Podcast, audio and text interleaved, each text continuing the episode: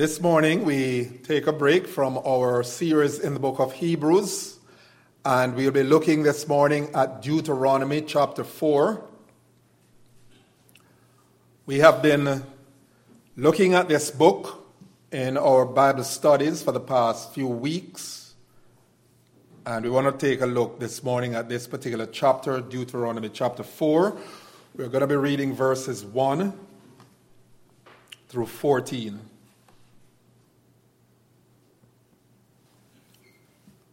And now, O Israel, listen to the statutes and the rules that I'm teaching you and do them, that you may live and go in and take possession of the land that the Lord, the God of your fathers, is giving you.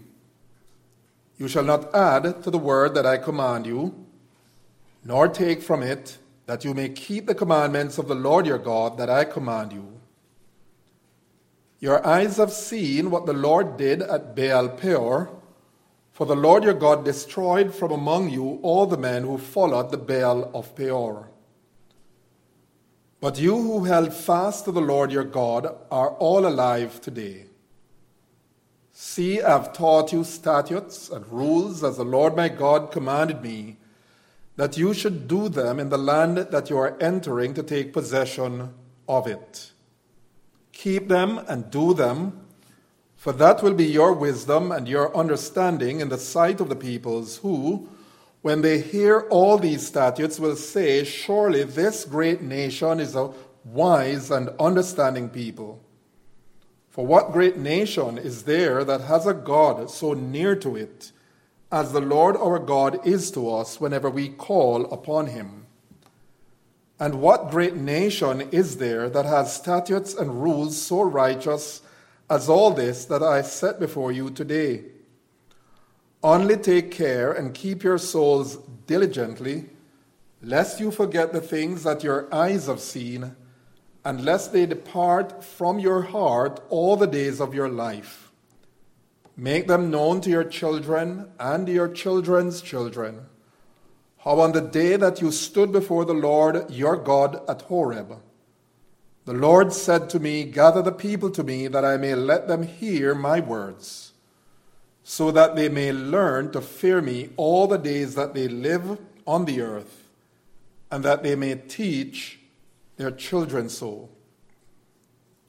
And you came near and stood at the foot of the mountain, while the mountain burned with fire to the heart of heaven, wrapped in darkness, cloud, and gloom.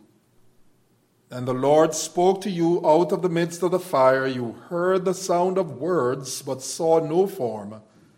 There was only a voice. And he declared to you his covenant, which he commanded you to perform, that is, the Ten Commandments. And he wrote them on two tablets of stone. And the Lord commanded me at that time to teach you statutes and rules that you might do them in the land that you're going over to possess. We pointed out in previous studies that the book of Deuteronomy consists of three sermons which Moses delivered to Israel in the land of Moab in preparation for their entry into the land of Canaan. And having outlined the Lord's mighty and gracious dealings with Israel in chapters 1 to 3, Moses here in chapter 4 instructs and encourages them to obedience and loyalty to the Word of God. Now, as an aside, before we delve into the text, let's note how Moses begins his summons to the people to obey the Word of God. Moses begins verse 1 And now, O Israel, listen to the statutes and rules that I'm teaching you and do them. And the thing to note here is that although the contents of Deuteronomy are presented in chapter 1, verse 1, as the words that Moses spoke to all Israel, such that here in chapter 4 and verse 1, he could instruct Israel to obey the statutes and rules he's teaching them. At the end of the day, all the utterances we find here in Deuteronomy constitutes the inspired word of God. No, these are not just Moses' words, these are the very words of God. The point is, as God's mouthpiece, Moses is all the while speaking on behalf of God, echoing the very words of God. And here, then, in the very opening verse of our text, we have an intimation of the doctrine of divine inspiration, the truth that in Scripture we have not merely the words of men, but we have the very word of God. And particularly in light of the latest Gallup poll, the latest Gallup poll reveals that only 58%, 58% of American Christians believe the Bible to be the inspired word of God. Let me just say here I can't see how a person can be a Christian and not believe, not accept the Bible as the bona fide word of the living God. It just blows the mind. And this is a truth that bears repeating again and again that the contents of Scripture, though penned by men were in fact authored by God, and that is emphatically made clear in various portions of Scripture. For example, in First, Second Peter chapter one, verses twenty and twenty-one, here's what the Apostle Peter says. He says, "Knowing this first, that no prophecy of Scripture comes from someone's own interpretation." For no prophecy was ever produced by the will of man, but holy men of God spoke as they were carried along by the Holy Spirit. The writer of the Hebrews will say in Hebrews chapter 1, verse 1 God spoke to our fathers by the prophets and in these last days, he has spoken to us by his Son, so that Paul could write to the Thessalonian Christians in 1 Thessalonians chapter 2, verse 13. And we also thank God constantly for this, that when you received the word of God which you heard from us, you accepted it not as the word of men, but as it is in truth the word of God. So here in Deuteronomy 4, Moses summons Israel to obey the word of God. Verse 1 Israel is urged to listen and do the statutes and rules of God. And here we see that obedience to God's commands consists of two things. First of all, it consists of hearing, and then secondly, of heeding those commands. Not only is Israel to be attuned to the Word of God, Israel is to apply the Word of God to their lives. Verse 2 God intent is that Israel might keep the commandment of the Lord their God. Notice implied in verse 4 is that such obedience is at one and the same time holding fast to the Lord their God. Verse 6, the call to obey the word of God is expressed as follows keep them and do them. Now, the text before us this morning answers for us two questions which we want to consider in our study this morning. And the first question is why should we obey the Word of God? Why should we obey the Word of God?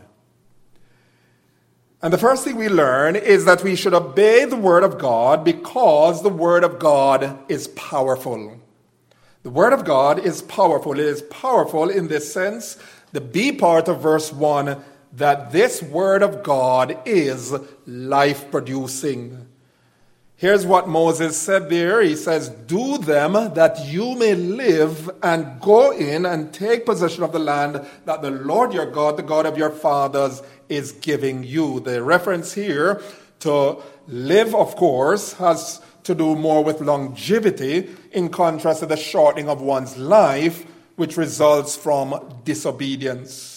And this seems to be the case based on the promise in the next clause that if the people obey the voice of God, His statutes, and His judgment, then they will take possession of the land that God is giving them. In fact, in verse 4, notice in verse 4 how Moses reminds them that in contrast to those who followed the Baal of Peor, those who fell into idolatry, he says to them, You who held fast to the Lord your God are all alive today.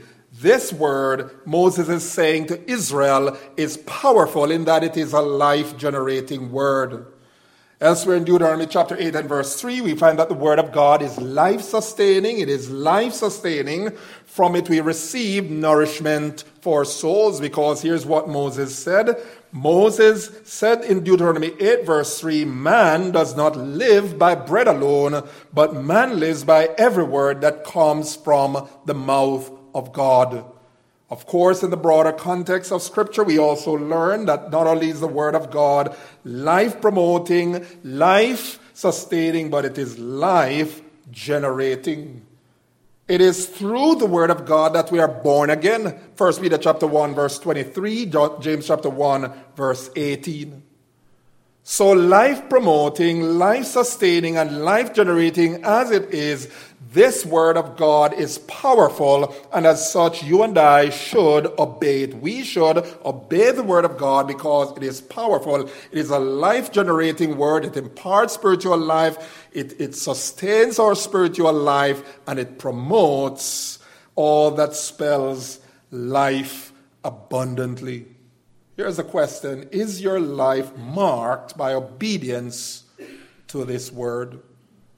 You see, that was a challenge Moses was issuing to the people. He was issuing them a call to obedience to the word of God. You see, as far as God is concerned, it is not so much how much we know of Scripture as it is how much of Scripture we practice. Yes, it is quite good. It's commendable of, commendable of us to know the doctrines of grace. It's good to have command of the scriptures, to have a knowledge of chapters, of verses, to be able to cite scripture. But if there's not an attending commitment to the word of God by way of obedience to what God says, then we are in trouble. You and I are called to do more than just have an intellectual knowledge of scripture you and I are called to do what Scripture says. We are called to obedience and to receive the Word of God, the Apostle James teaches, and not to put it into practice is, in fact, to deceive oneself. We are, the Word of God teaches, actually deceiving ourselves, deluding ourselves when we take in the Word of God, we consume the Word of God, and we do not act upon it. also. Because as suggested in verses 23 to 25 of James chapter 1, by not obeying the word, we effectively deny ourselves of its blessing, namely the blessing of transformation. Here's what James says For if anyone is a hearer of the word and not a doer, he is like a man who looks intently at his natural face in a mirror, for he looks at himself, goes away, and at once forgets what he was like. But the one who looks into the perfect law of liberty and continues in it, he being not a forgetful hearer, but a doer of the work, this man shall be blessed in his deed. What is James talking about there? The blessing of a sanctified, transformed life. It's one thing to know Scripture, and here's the point. As Reformed believers, as believers who hold to the doctrine of grace, we champion the doctrine of grace. Here's the question How much of the Word of God are we obeying? We might say, well, yes, I heard this already. I heard that already. But how much of what we have heard are we actually applying to our lives? And that's where it is where, where it really matters as far as God is concerned. Why should we obey the Word of God? We should obey the Word of God because the Word of God is powerful. But secondly, we should obey the Word of God because the Word of God is perfect. The Word of God is perfect, and this is implied in the command that's given in verse 2. Here's what God, through Moses, said to Israel. He says this you shall not add to the word that I command you, nor take from it. That you may keep the commandments of the Lord your God that I command you. Here we have a strict prohibition against tinkering with the word of God. The point of this verse is that we should not supplement the word of God with our ideas, with our fancies, nor should we subtract from it those things that are not to our liking. And we have a lot of that taking place in our time where people are subtracting from the Word of God. People are adding to the Word of God. People are taking what I would call a scissors and paste approach to Scripture, adding or taking from Scripture as they see fit.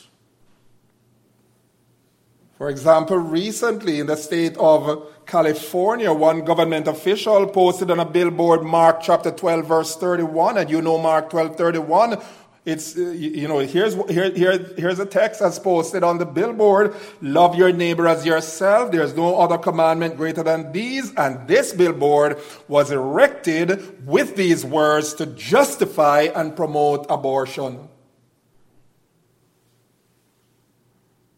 And interestingly, in that citation, in that citation, Mark chapter 12, verse 31, the words you shall are noticeably absent.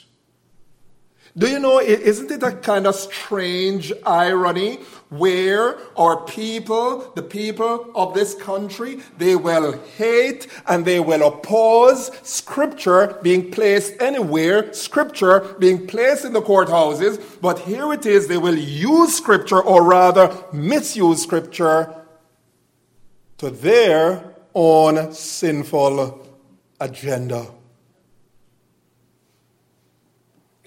Today, there are those who, in their attempt to legitimize their sinful sexual practices, twist and redefine the clear teaching of Scripture, the clear teaching of the Word of God, alleging, for example, that certain passages, such as Paul wrote in Romans chapter 1, were not, in fact, teaching on homosexuality as a sin.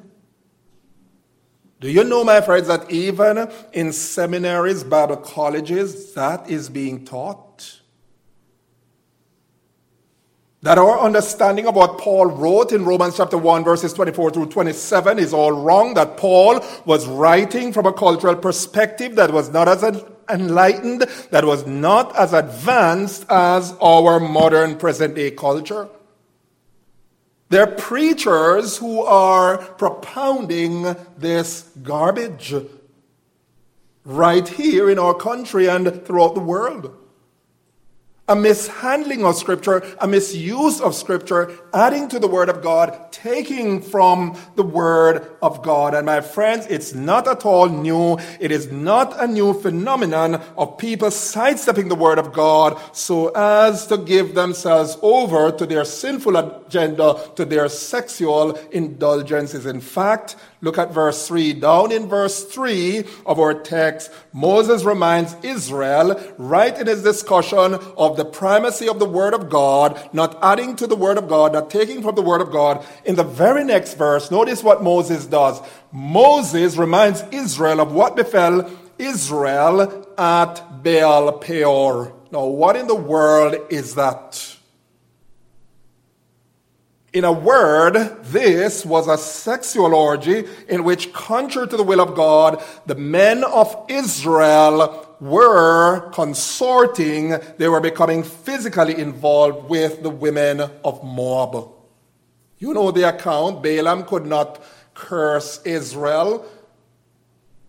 But what he did, he suggested to, king, to, to the king that the way you're going to get these people, God is going to judge them have them intermingle with these foreign women. And here's the point the men of Israel did fall for these women, and what happened? God, in judgment, struck 24,000 in one day. My friends, we do not get to alter the Word of God to suit our fancies.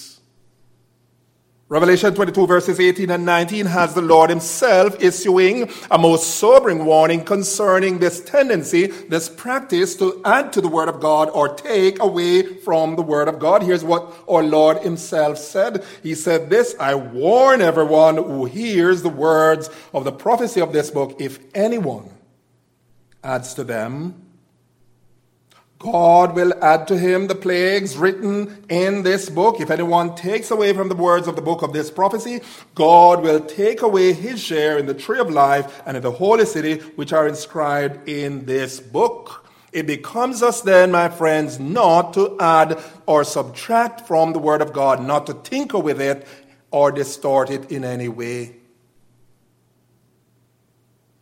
Interestingly, one of the cardinal tenets of the faith, which constituted the battleground of the Reformation this month, we are talking about Reformation.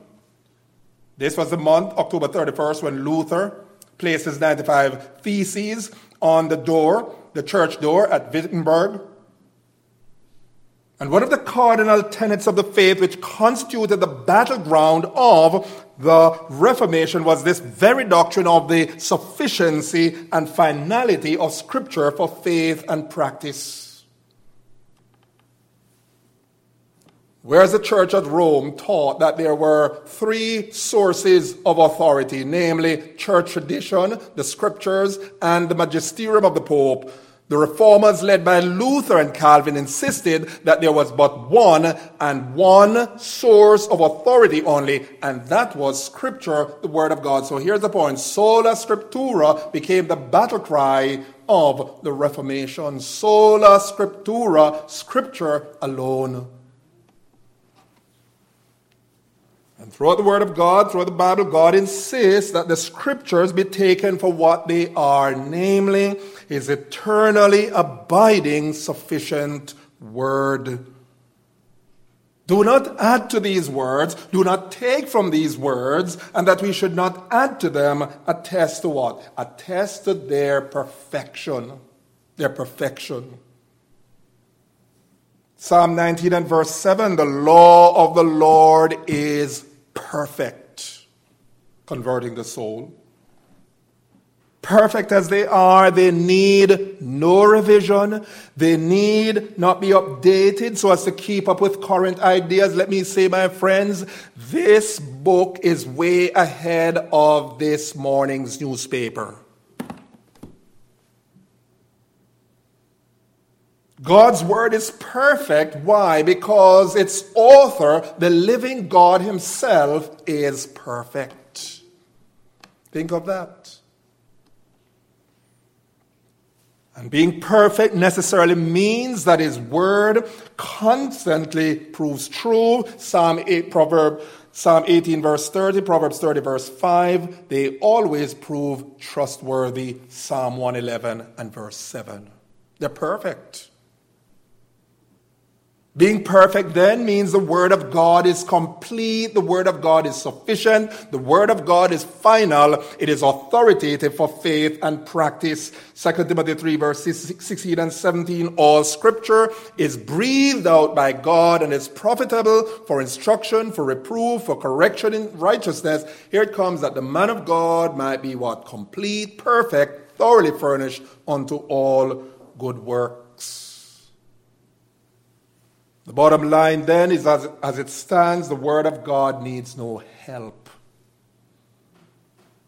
As has been well said, we can do, we can no more add to the revelation of God than we can add to the, to the finished work of Christ on Calvary or the work of creation.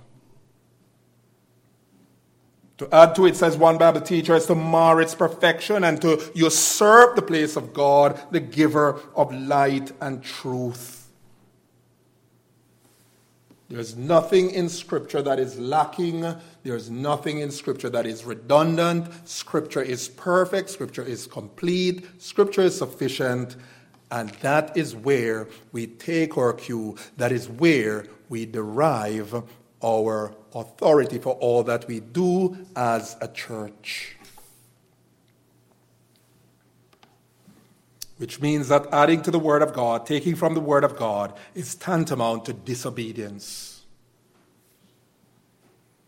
The second question we want to consider this morning, answered by our text, is how do we then obey the Word of God? How do we obey the Word of God? We should obey the Word of God. How then do we obey the Word of God? And we learn from our passage that we obey the Word of God by publicly exemplifying its transforming power. We obey the Word of God by publicly exemplifying its transforming power.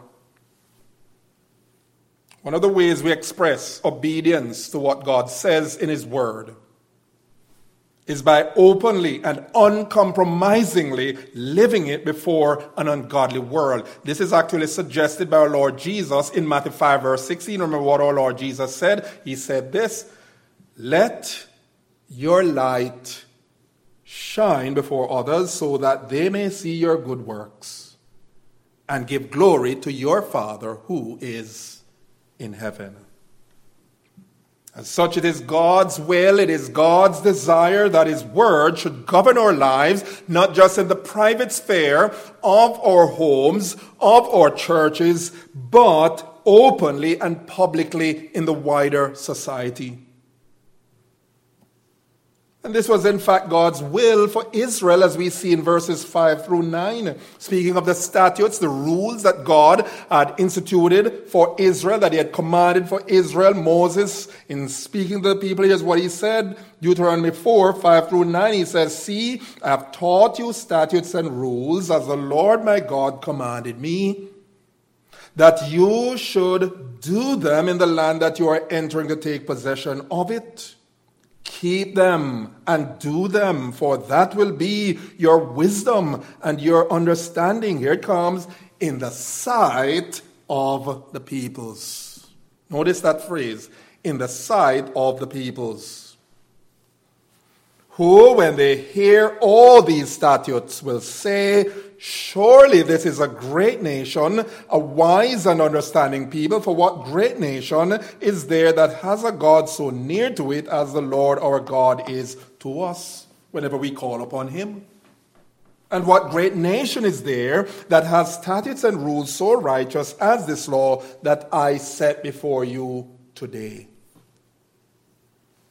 God's intention we, so, we see here was that through their fidelity, through their loyal submission to his word, Israel would bear a powerful witness to the nations of what it is like for a nation to be blessed by God.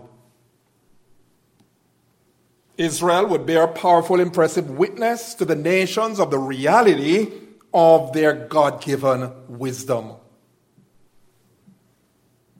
They would demonstrate to the nations that the God they served is accessible, that He's a God who is very much involved in their lives, a privilege that the pagans did not enjoy. You see, as far as their gods were concerned, whenever they called to their gods, they don't know what was happening.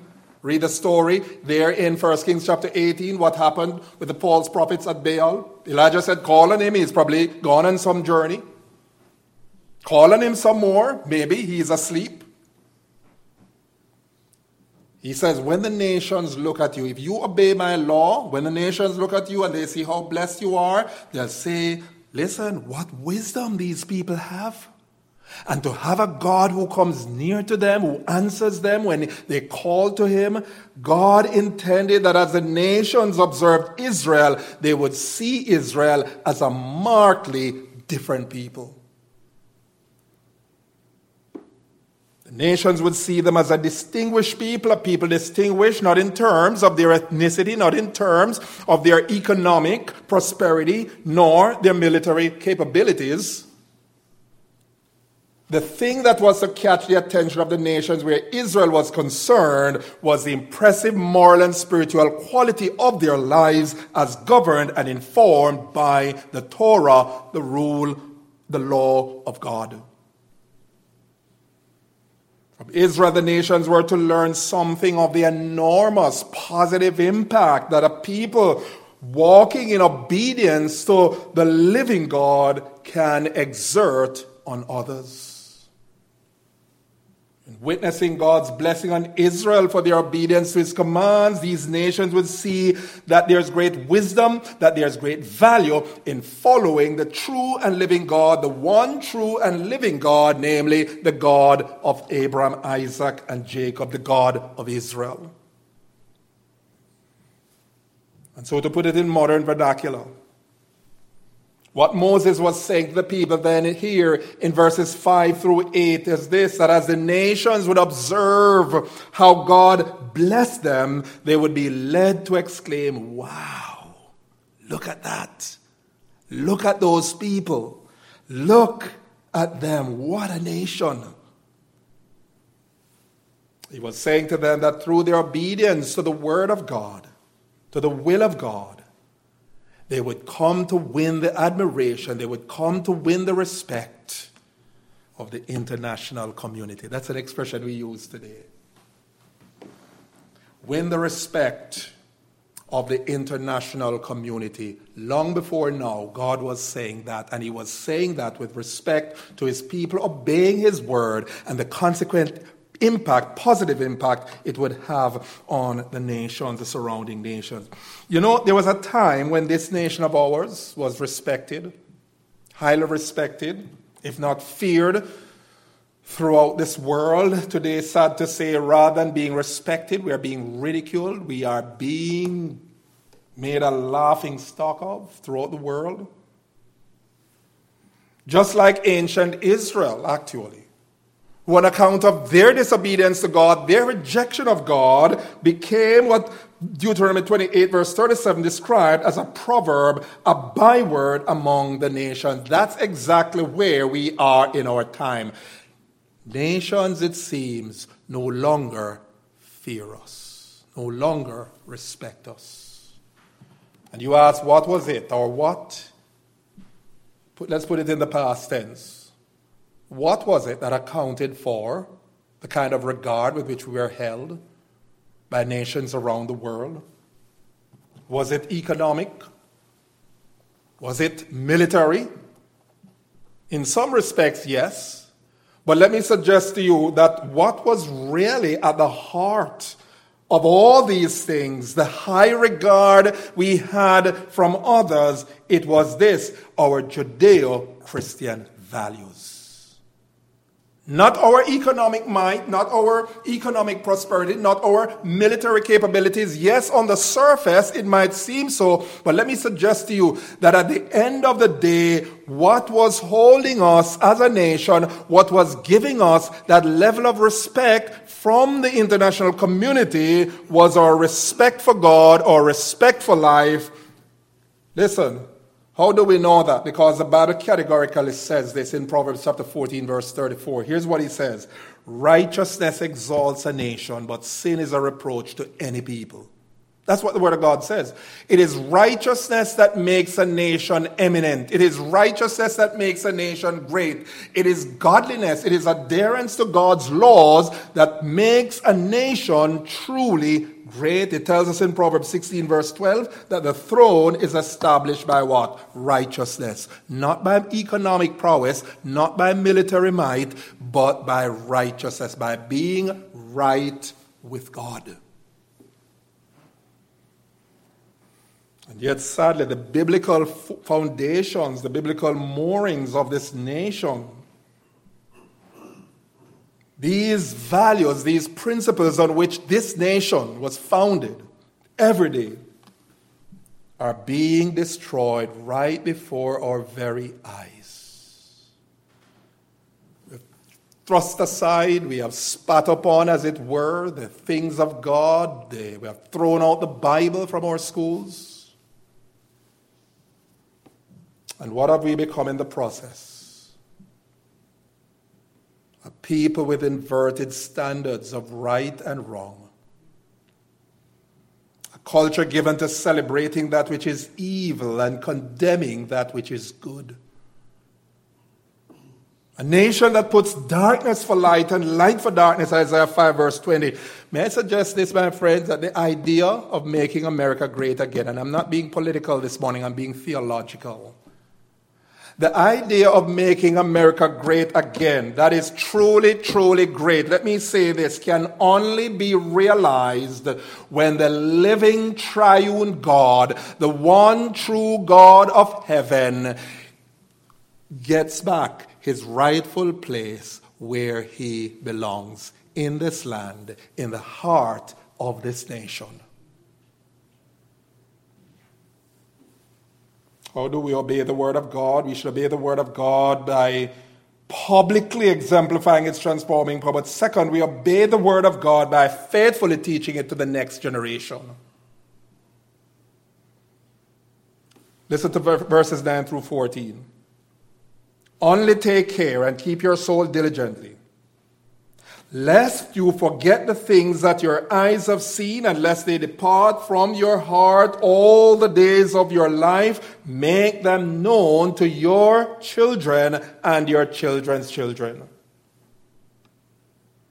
How on the day that you stood before the Lord God at Horeb, the Lord said to me, Gather the people to me that I may let them hear my word so that they may learn to fear me all the days they live on the earth and that they may, here it comes, teach their children so. And you came near, you stood at the foot of the mountain while the mountain burned with fire to the heart of heaven, wrapped in darkness, cloud, and gloom.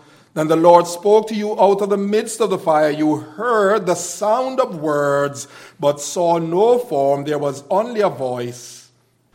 And he declared to you his covenant which he commanded you to perform, that is the Ten Commandments. He wrote them on two tablets of stone. And the Lord commanded me at that time to teach you statutes and rules that you might do them in the land that you're going over to possess it. Note in these verses, beloved, the high premium that God places on his word. And on the teaching of His Word. And there's something very interesting that you need to see in verse 12. And it is this that unlike the gods of the pagans, God was not revealed to Israel in physical material form. He did not reveal himself to Israel in the form of an image. Rather, how did he reveal himself? And here it comes. He revealed himself through his word. Don't you see that in verse 12? The primacy of the Word of God, the centrality of the Word of God. That's why, for example, as a church, we don't have images of Mary. We don't have images of Jesus. We don't have images, just as the Word of God says, of anything that is in heaven or on earth, because that is idolatry. We believe, as the Word of God teaches, in the centrality, in the primacy of the Word. The Word. God said to the people of Israel, You want to know how important my word is? On the day that I met with your forefathers at Sinai, they heard my voice, they heard my words, but they saw no shape, they saw no form. What am I saying to you? My word is primary, it is not images. And let me say this whenever the church is given to anything other than the Word of God, whenever the church is given to props, whenever the church is given to any kind of support for the Word of God, the church veers into what? Idolatry.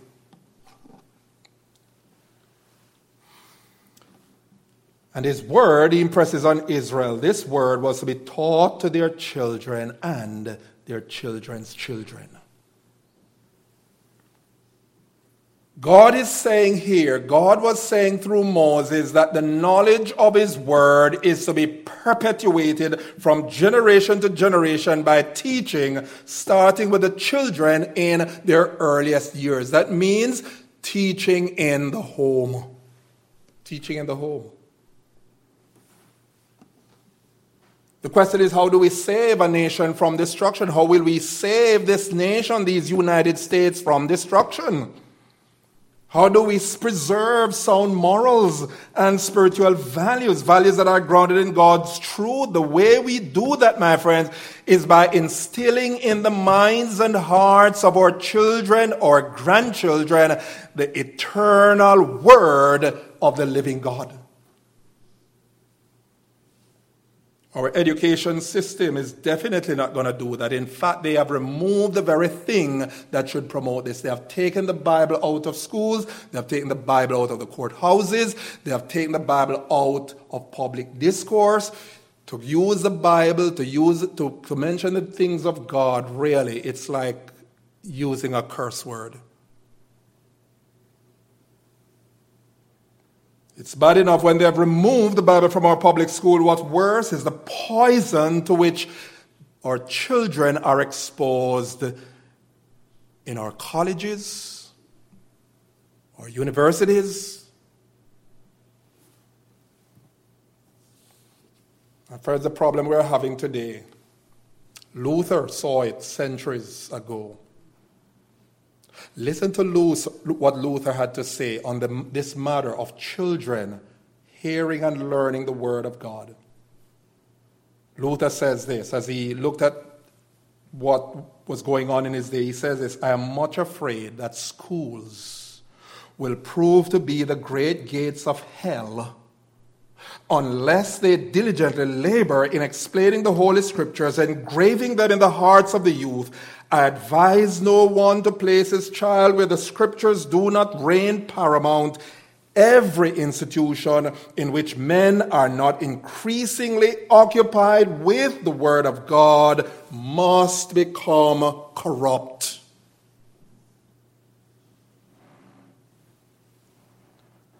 And we could talk this morning about why there's a battle in the realm of education, public school versus private tutoring.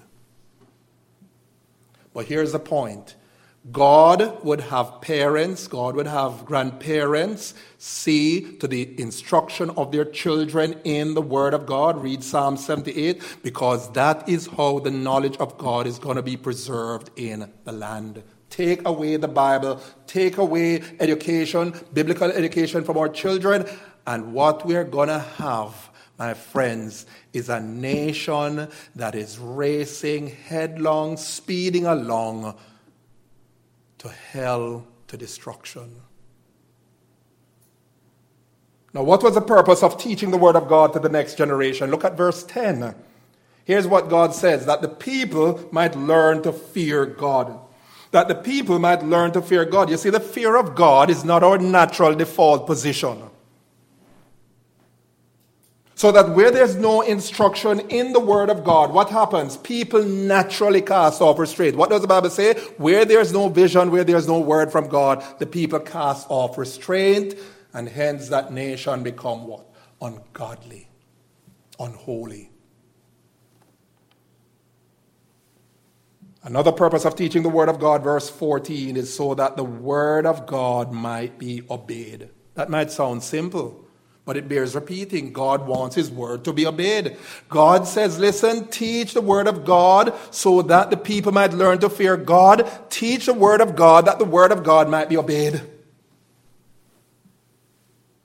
And so the purpose of teaching we see here is not for us to amass a body of knowledge. No, it is not for the purpose of amassing this body of knowledge that we can talk about, rather that it is that we might apply these truths to our hearts, to our lives. One of the great temptations, and with this I close, one of the great temptations, if not tendencies, that we find in many of our Reformed churches. In fact, one of the strengths, which actually a, can become a weakness, we know the doctrines of grace. We can articulate the doctrines of grace. We enter into arguments. We get into the fine points. We know the five points. We talk about divine impassibility. We talk about this and that area of doctrine. But the question is to wrap up this message, how much of the Word of God that is being taught, that is being propounded, is being obeyed? That's where it's at. That's where it is at. Yes, we claim we have a high view of Scripture, but here's the point. To have a high view of Scripture at the end of the day means more than just knowing it, means more than just articulating it, it means applying it. Are we applying the Word of God to our daily lives? In this chapter, as someone well points out, Moses spends much more time calling his people to orthopraxy than to orthodoxy. We are not called to enter into fanciful theological speculations. We are called to obey this word, to magnify this word in our lives. And when we magnify this word in our lives, and the very intent of God, as expressed in this passage for Israel, is this people will look at us and they will be led to what? Marvel. Let your light so shine before men that they may see your good works and glorify your Father who is in heaven. Is that true in your life? Is that true? Oh, that these things might be so in our lives, in your life, in my life, for his name's sake. Amen.